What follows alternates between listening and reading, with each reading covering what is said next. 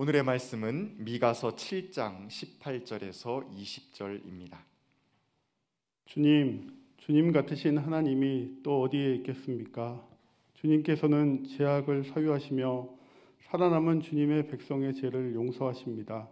진노하시되 그 노여움을 언제까지나 품고 계시지는 않고 기꺼이 한결같은 사랑을 베푸십니다.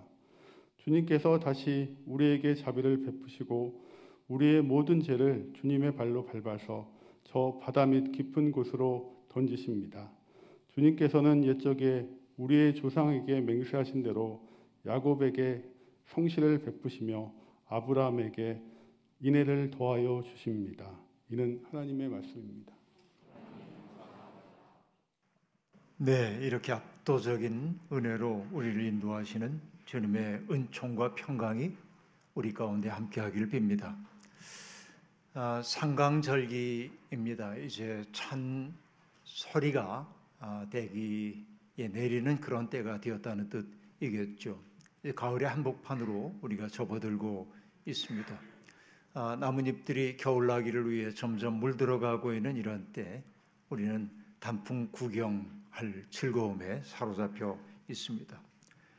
아, 무성함과 푸르름을 자랑했던 녹색의 잎들이 서서히 노랗게 붉게 물들어가는 모습을 바라보면서 마음속의 소망은 우리도 저렇게 나이 들수록 물들어가면 아름답게 익어가면 참 좋겠다 하는 생각이 들지만 우리는 여전히 나이가 들어도 철들지 못한 채 살고 있는 거 아닌가 이런 생각을 가질 때가 있습니다. 단풍 그것은 우리에게 소멸의 의지와 삶의 의지를 동시에 보여주고 있습니다. 침엽수들은 괜찮지만 화렵수들은 겨울을 나기 위해서는 잎을 떨구지 않으면 그 겨울 추위를 이길 수가 없습니다. 그렇기에 낙엽이 되어 떨어지는 것은 나무가 살기 위한 자구책입니다. 소멸의 의지와 살려는 의지의 통일이 나무를 지켜내고 있음을 우리가 볼 수 있습니다. 버려야 할 것을 버려야 생명은 안으로 자라게 마련입니다. 버려야 할 것 버리지 못하기에 인생이 누추해지고 무거워질 때가 아주 많이 있습니다. 사람도 나무를 바라보면서 그런 인생을 배울 수 있다면 얼마나 좋을까요? 여러분, 영국의 리스 트러스 총리가 취임 44일 만에 총리직에서 물러났습니다. 그는 용감하게 싸우는 사람이었죠. BBC 뉴스를 보니까 그가 연설하는 걸 본 적이 있는데 I'm a fighter 하고 얘기를 나는 싸우는 사람입니다. 아주 강렬하게 얘기하는 물러나는 사람이 아니라 난 싸우는 사람입니다. 그렇게 얘기했는데 그러나 그가 아, 시행했던 초대형 감세 정책이 경제를 어떻게 혼란스럽게 만드는지 정말 어려움에 빠지게 되자 자기가 잘못했던 정책에 대한 책임을 지고 그는 과감하게 물러나는 선택을 했습니다. 후유증은 남겠지만은 그러나 비교적 깔끔하게 마무리했다는 생각이 들기도 합니다. 전도서가 얘기하고 있는 것처럼 인생이 성숙하다고 하는 것은 자기에게 주어져 있는 인생의 때가 언제인지를 분별하며 사는 것일 텐데 나아가야 할 때가 있는가 하면 물러나야 할 때도 있는 법입니다. 그것을 분별하지 못하기에 우리의 인생이 무겁습니다. 우리는 요즘 전 세계가 아주 긴밀하게 연결되어 있다는 사실을 시시각각으로 느끼고 삽니다. 미국이 긴축 정책을 펼치게 되자 온 세상이 지금 어려움을 겪고 있죠. 우리도 환율이 너무 높아져 가지고 많은 분들이 어려움을 겪고 있기도 합니다.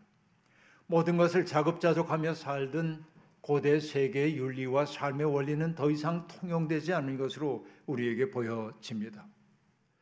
하지만 그럼에도 불구하고 우리가 붙잡아야 할 핵심적인 인생의 가치는 있습니다. 그것은 무엇일까요?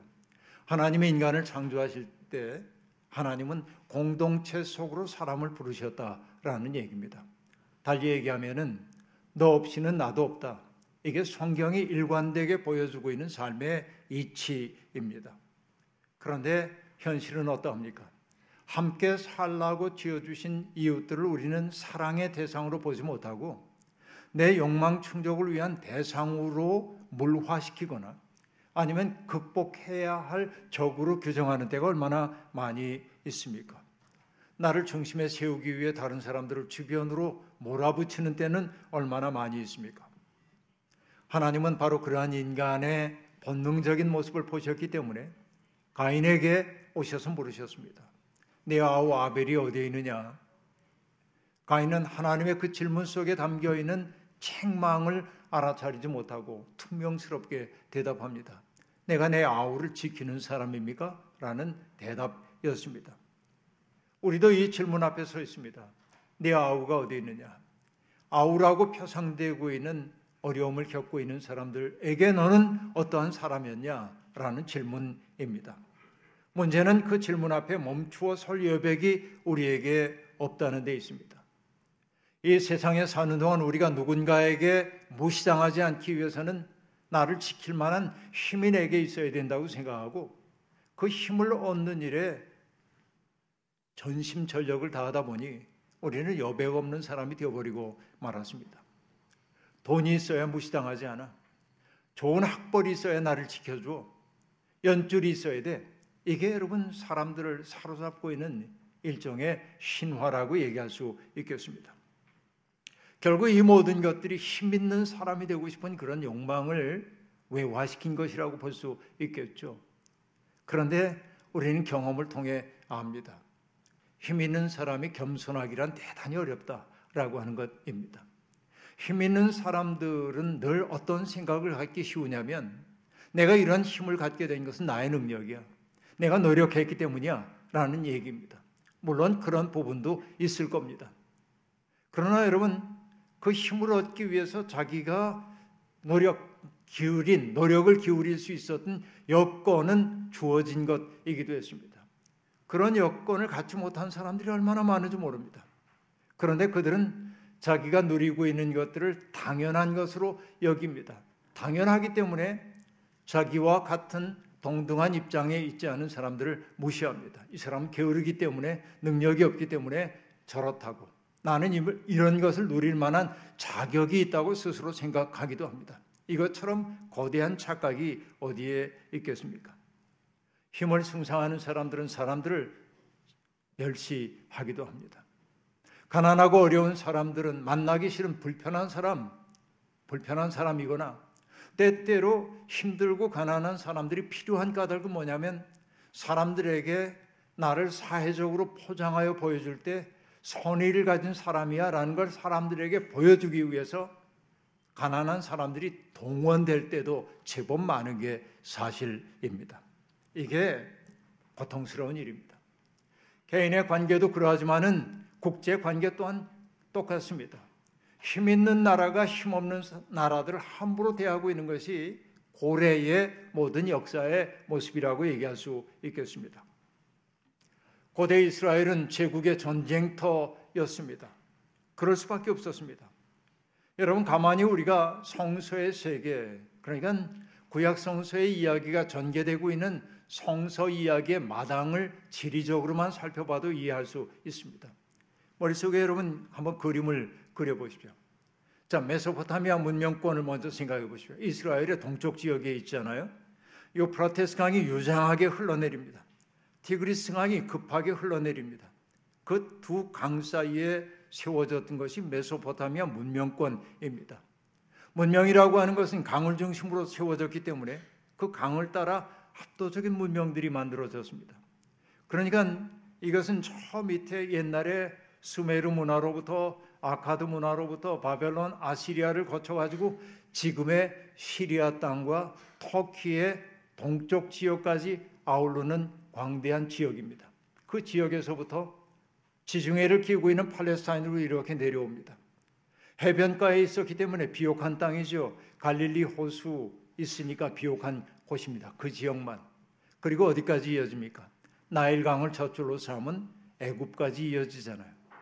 그 모습을 가만히 모습으로 그려보면은 메소포타미아 문명권에서부터 위로 올라가서 밑으로 애굽까지를 이렇게 긋다 보면 그 모양이 뭘 닮았냐면 초승달을 닮았다고 해서 그 지역을 일컫는 말이 비옥한 초승달 지역 그렇게 얘기합니다. 여러분 들어보신 적이 있을 거예요. 딱 초승달 모양이에요. 다른 것은 아주 촉박한 땅입니다. 이 초승달 모양의 그 지역이 고대 문화에서 굉장히 중요한 지역이라고 얘기할 수 있겠습니다. 그러니까 사람들은 바로 그 초승달 모양의 지역을 따라서 교역을 하기도 하고 교역만 했겠습니까? 전쟁을 벌이곤 했겠죠. 메소포타미아 문명권의 강대한 국가들과 애굽이라고 하는 남쪽에 있는 나라들이 자웅을 기르기 위해 쭉 모여드는 곳이 어디냐면 이스라엘이에요. 세상에서 제일 비극적인 나라는 뭐냐면 전쟁에 패전한 국가가 아니라 전쟁터를 제공했던 나라가 제일 비참한데 이스라엘은 약소 국가였기 때문에 언제나 전쟁의 땅이 되어버리고 말았던 거예요. 지정학적 위치로 보면 바로 그렇다고 얘기할 수밖에 없는 겁니다. 주전 8세기의 이스라엘을 생각해 보면 정말 고통스러웠던 시기입니다. 바벨론이라는 그 나라가 남쪽에 있고 아시리아가 위쪽에 있었는데 아시리아가 세력을 키워서 바벨론을 위축시킵니다. 그리고 나서 이 아시리아라고 하는 나라가 주변에 있는 나라들을 복속시키며 차츰차츰 서쪽으로 세력을 확장해 나가고 있었습니다. 역사 속에 등장해 있는 나라들 가운데 아시리아는 매우 그 잔인한 문명이었음이 드러납니다. 그들은 자기들이 정복한 땅에서 공포의 정치를 펼쳤습니다. 조금이라도 반역의 기운을 꾀하는 사람들이 있으면 붙잡아다가 두목급에 속하는 사람들은 산채로 가죽을 벗겼고 팔과 다리를 자르는 것은 다반사였고 눈을 뽑기도 했고 산채로 불태워 죽이기도 했습니다. 공포의 정치입니다. 그러니까 반역은 꿈도 꾸지 말라고 하는 것을 그렇게 아주 폭력적인 방식으로 그들은 수행하고 있었던 것입니다. 여러분 그러나 나중에 일이긴 합니다만은 그렇게 잔혹함 속에 자기를 지켜내기 위해 선택했던 잔혹함 속에 아시리아의 멸망의 씨앗이 담겨 있다는 사실을 그들은 알지 못했을 겁니다. 주변에 있는 모든 나라가 아시리아에 대한 적대감을 품을 수밖에 없었고 바로 그게 아시리아 멸망의 싹이 되었음을 우리는 압니다. 그런데 여러분 이 아시리아에게 멸망당한 나라 가운데 하나가 뭐예요? 우리가 성경에서 알고 있는 이스라엘 아닙니까? 북왕국 이스라엘 말이죠. 처음에 북왕국 이스라엘은 아시리아에게 설린 정책을 펼쳤습니다. 조공을 바치면서 우린 당신에게 거역할 생각 없으니까 우린 좀 봐줘요. 그렇게 얘기합니다. 아시리아는 잠시 동안의 편의 때문에 내가 너희는 봐줄게 하고 얘기해요. 그러나 여러분 힘을 가진 사람들의 야욕은 모든 걸 삼키지 않으면 못 견디는 거지요. 그래서 그 북쪽 지역을 다 복속시킨 후에 아시리아는 결국 북왕국 이스라엘도 멸망시킵니다. 이것이 주전 722년입니다. 그런데 여러분 보십시오. 북왕국에 의해서 북왕국이 아시리아에 멸망당하고 나니까 여러분 남쪽 왕국인 유다는 굉장한 압박감을 느낄 수밖에 없습니다. 순망치한이란 말 여러분 아시죠? 입술이 없어지면 이가 시리단 말 아닙니까? 이거 북쪽에 있었던 이스라엘이라고 하는 일종의 범퍼가 사라지고 나자 남쪽 왕국 유다는 곧바로 아시리아의 압박을 받기 시작합니다. 아시리아의 왕이었던 사네립은 대군을 이끌고 와가지고 유다를 압박했습니다. 요새화된 성읍 46개가 아시리아의 손에 넘어갑니다. 절박한 상황이었습니다. 이제는 나라가 망할 수밖에 없는 그런 상황이었습니다. 바로 그때 등장한 예언자가 미가 예언자입니다. 미가는 보는 사람이었어요. 역사를 꿰뚫어 보는 사람입니다. 예언자를 가리켜 seer, 보는 사람이라고 얘기하죠. 예언자는 보는 사람입니다. 자기 욕망을 추적하느라고 아무것도 보지 못하는 다른 사람과 달리 예언자는 하나님의 눈으로 역사를 꿰뚫어 보는 사람입니다. 아시리아라고 하는 저 압도적인 힘 앞에서 예루살렘이 무너질 수밖에 없다는 사실을 미가는 내다보고 있는 것입니다. 그 때문에 예언자 미가는 사람들에게 이런 위기 속에서 우리가 할 수 있는 것은 하나님께로 돌이키는 것밖에 없다고 이야기를 하고 있습니다. 예언자들이 끊임없이 상기시키는 건 뭐냐면 출애굽 정신을 잊어버리면 안 된다는 것입니다. 출애굽 정신 바로 이게 예언자들이 토하여 있는 가치의 핵심입니다. 여러분 출애굽 정신이란 무엇입니까? 출을 얘기하기 전에 애굽을 얘기하자고 한다면 여러분 하나님께서 이스라엘을 해방시키기 위해 애굽에 내렸던 첫 번째 재앙이 모든 물들을 피로 변하게 하는 것인데 그 속에 담겨 있는 의미는 무엇입니까? 애굽의 문명이라고 하는 게 수없이 많은 하층민들의 피와 땀으로 만들어진 거라는 사실을 가시적으로 드러낸 거잖아요. 이게 피로 변한 물들 아닙니까? 그러니까 애굽이라고 하는 것은 결국 뭐냐? 하나님이 존귀하게 만드신 인간을 부품 취급하는 세상이란 말이에요. 이것이 애굽이란 말이에요. 그러니까 현실 국가로서의 애굽뿐만 아니라 사람을 부품으로 취급하고 소모품처럼 취급하는 모든 나라에 대해서 하나님은 서운한 마음을 갖고 계신 거예요. 그러니까 하나님은 그 속에서 제국에 의해서 제국이라고 하는 기계에 의해 파쇄되고 있는 고통당하는 사람들의 신음소리를 당신의 나라가 임하소서라는 기도로 들으신단 말이에요. 그리고 역사 속에 개입을 하시죠. 그 백성들을 이끌고 나와서 하나님이 그들이 어떤 세상을 만들기를 원하냐면 모든 사람들이 스스로의 존엄을 누리며 살 수 있는 평등한 공동체를 이루고 싶은 겁니다.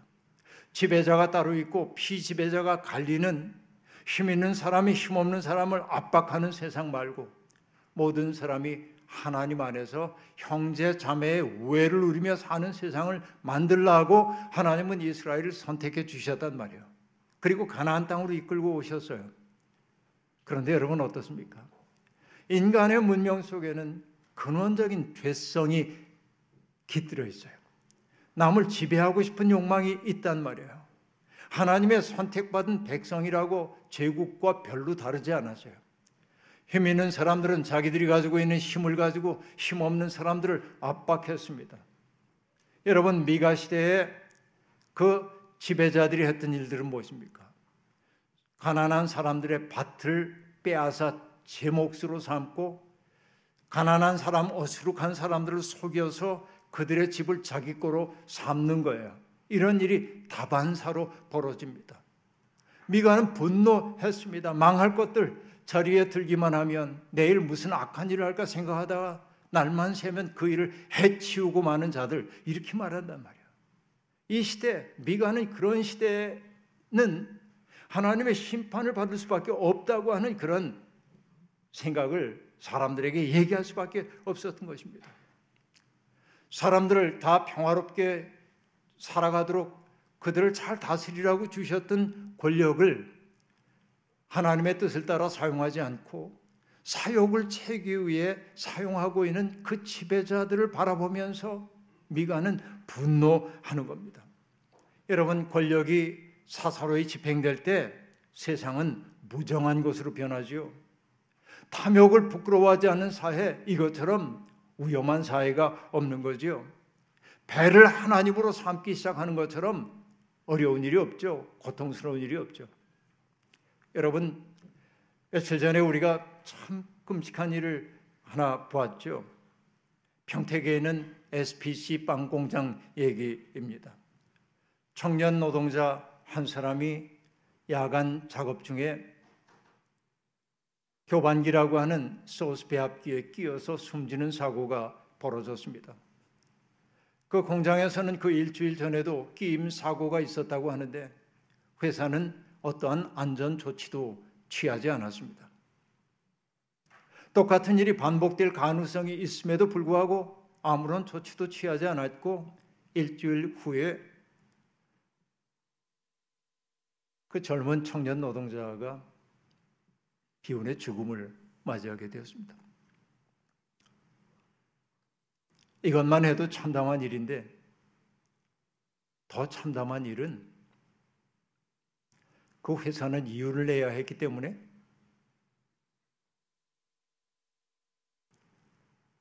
그 청년 노동자가 끼어서 죽은 그 기계에 흰 천을 덮어놓고 다음날 그곳에서 기계를 가동시키면서 생산을 했다는 겁니다. 이 사건은 돈이 주인 노릇하는 세상의 단면을 여실하게 보여주고 있습니다. 돈의 욕망에 사로잡히는 순간 이윤이라고 하는 동기가 인간적 가치를 압도하는 순간 어떤 일이 벌어지는지를 여실히 보여주고 있는 일이라고 볼 수 있습니다. 여러분, 돈의 욕망에 사로잡히는 순간 사람들의 공감 능력은 쇠퇴해 갈 수밖에 없습니다. 인간을 가장 인간답게 만들어주는 게 공감의 능력일 텐데요. 공감을 두 가지로 얘기합니다. 하나는 인지적 공감이라는 게 있는데요. 내가 상상을 통해서 저 사람이 얼마나 어려울까 이해하고 알아차리고 이것이 인지적 공감입니다. 또 하나가 있죠. 정서적 공감입니다. 저 사람이 겪고 있는 그 고통을 내 고통으로 수용하는 거예요. 이게 인간을 인간답게 만들어주는 것입니다. 그런데 욕망이라고 하는 것은 우리에게서 그런 공감의 능력을 빼앗아 가는 거예요. 그러니까 공감이 내 속에서 작동되지 않을 때 우리의 마음은 무정하게 변해가는 거고 제가 일수 말씀드리는 것처럼 무정한 마음은 굳은 마음이고요. 굳은 마음은 죽음에 가까운 마음인 것입니다. 그 무정한 마음에 대비되는 마음이 무엇일까요? 다정함이라고 말할 수 있겠는데. 여러분 2018년에 노벨 문학상을 받았던 올가 토카르추크라고 하는 분은 다정함을 이렇게 설명합니다. 상대방의 감정을 공유할 줄 아는 능력이에요. 다른 사람 속에서 나와 닮은 점을 발견하는 능력이 다정함이라고 얘기합니다. 이런 다정한 마음, 이게 공감의 마음이기도 한데 그 마음이 사라진 세상은 을신연스럽기 이를 데 없는 세상입니다. 여러분, 우리가 예수 그리스도에게 감동하는 것은 주님이 베푸신 무한한 은혜 때문이기도 하지만 주님과 만났던 사람들이 경험했던 것은 무엇입니까? 나의 아픔과 고통을 고스란히 당신의 것으로 수용해 주는 그리스도의 열린 마음과 만났을 때 그들은 변화되었죠. 이게 신약 성서가 우리에게 아주 일관되게 보여주는 대목인 것이죠. 그러니까 예수 그리스도의 은혜의 통로는 무엇입니까? 공감하는 마음이었죠. 공감하는 능력이었습니다. 주님은 병들어 신음하는 사람의 아픔을 고스란히 당신의 아, 아픔으로 받아들였고 깊은 소외감 속에 살아가는 사람들의 쓸쓸함과 공허감을 어찌하든지 채워주려 했어요. 바로 은혜는 인지적 공감과 정서적 공감의 통일로 나타나고 있음을 우리가 볼 수 있는 겁니다. 여러분, 바로 그러한 주님의 마음에 사람들은 깊은 위로를 받았어. 우리도 살다 보면 내 문제를 누군가가 해결해 주지는 않는다 해도 나 이야기에 귀를 기울여 주고 공감해 주는 사람을 만나고 나면 내 속에 내 속이 후련해지고 힘이 좀 나잖아요. 그리스도는 바로 그런 마음으로 사람들 대하셨고 실제로 문제를 해결해 주셨던 것이죠. 그러니까 여러분 주님과 만난 사람들은 절망 속에 유폐되어 있지 않고 절망 속에서 희망을 향하여 몸을 일으켰던 것이죠. 그래서 우리는 이렇게 얘기할 수 있습니다. 역사의 진보란 뭐냐? 보듬어 안는 능력이 커지는 데 있다. 사람들에게 공감할 줄 아는 능력이 점점 사회적으로 확장돼 가는 게 진보다. 날마다 거칠게 싸우는 게 진보가 아니라 하는 이야기입니다. 예언자들은 바로 그런 세계로 돌아가야 우리 사회가 살 수 있다고 그렇게 얘기합니다. 그런데 여러분 우리가 알아야 할 것이 있습니다. 하나님은 자비로운 분이시지만은 동시에 공의로운 분이십니다. 그래서 하나님은 당신을 경외하는 사람들을 보호하시고 지키시고 선한 길로 인도하시지만 우리가 악의를 품고라든지 인간의 연약함 때문에 뭔가 잘못된 선택을 함으로 타자들에게 고통을 입힐 때 하나님은 그들의 죄를 용서하지 않고 벌하십니다. 나움서가 이것을 여실하게 보여주고 있는데요. 나움서 1장 3절에 이렇게 말합니다. 주님은 좀처럼 노하시지도 않고 그 권능도 한없이 많으시지만은 주님은 절대로 죄를 벌하시지 않고 버려두지는 않으신다. 이렇게 얘기합니다. 우리가 지은 죄에 대해서는 하나님은 반드시 그 죄에 대해 벌을 내리신다고 얘기하고 있습니다. 많은 이들이 이 말에 저항감을 느낍니다. 왜냐하면 우리는 예수 그리스도의 보혈의 공로로 구속함을 받았다고 우리는 믿고 살고 있기 때문에 그렇습니다. 우리는 이미 다 용서받았다고 얘기합니다. 그 말 옳은 얘기입니다. 주님은 우리를 용서하십니다. 그런데 문제가 있습니다. 정말 주님께서 내가 받아야 할 죄의 값을 대신 지불하셨다고 진정으로 믿는다고 한다면 그 고귀한 희생에 대해 말할 수 없는 죄송함을 품고 살아야 합니다. 그런 고백만 있을 뿐 내 삶이 달라지지 않는다고 한다면 우리는 구원받았다는 허위의식 속에 빠져 살고 있는 것인지도 모릅니다. 디트리히 본회퍼 목사는 대가나 희생을 전혀 요구하지 않는 은혜는 싸구려 은혜라고 얘기했고요. 싸구려 은혜는 우리의 죄를 덮는 덮개에 불과하다고 이야기했습니다. 정말로 예수 그리스도께서 내 죄 때문에 고통을 당하셨다는 사실을 가슴 절절하게 느낀다면 그 은혜가 정말로 고맙다고 한다면 우리 어떻게 어제의 모습으로 오늘을 살 수 있겠습니까? 삶의 변화가 없는 믿음이라고 하는 게 얼마나 허구에 찬 삶이냐 하는 얘기입니다. 여러분, 미가는 지도자들의 행태에 깊이 분노합니다. 사람들에게 이런 바른 말을 해야 하는 예언자들은 오직 이익에만 정신이 팔려 있고 정의에 관심을 두어야 할 지도자라는 사람들은 선한 것을 미워하고 오히려 악한 것을 사랑합니다. 백성들의 고혈을 짜내 재배를 불립니다. 지도자들이 그러니 백성이라고 다르지 않습니다. 안팎이 위아래가 속속들이 썩었습니다. 이스라엘은 바로 그런 죄 때문에 망하게 되었다는 것이 미가의 이야기입니다. 결국 그런 욕망에 바탕을 둔 세상은 어떠합니까? 풍요로운 것처럼 보여도 풍요롭지 않아요. 미가가 얘기합니다. 너희는 먹어도 배가 부르지 않을 것이며 먹어도 허기가 질 것이다. 너희가 안전하게 감추어도 하나도 남지 않을 것이고 설사 남은 것이 있다 할지라도 내가 그것을 칼에 붙일 것이다. 너희가 씨를 뿌려도 거두어 들이지 못할 것이다. 올리브 열매로 기름을 짜도 그것을 몸에 바를 수가 없을 것이다. 포도나무에서 열매를 거두어 술을 빚어도 너희가 그것을 마시진 못할 거다. 결국 어떤 얘기입니까? 하나님의 뜻을 저버리고 욕망이라는 이름의 전차에 올라 질주하는 사람들이 거두게 될 열매가 영혼의 헛헛함과 공허함일 수밖에 없다는 사실을 얘기하는 거예요. 자기 세대에 절망한 나머지 미가는 자기의 처지가 마치 가지만 앙상하게 남은 나무처럼 되었다고 탄식하고 있습니다.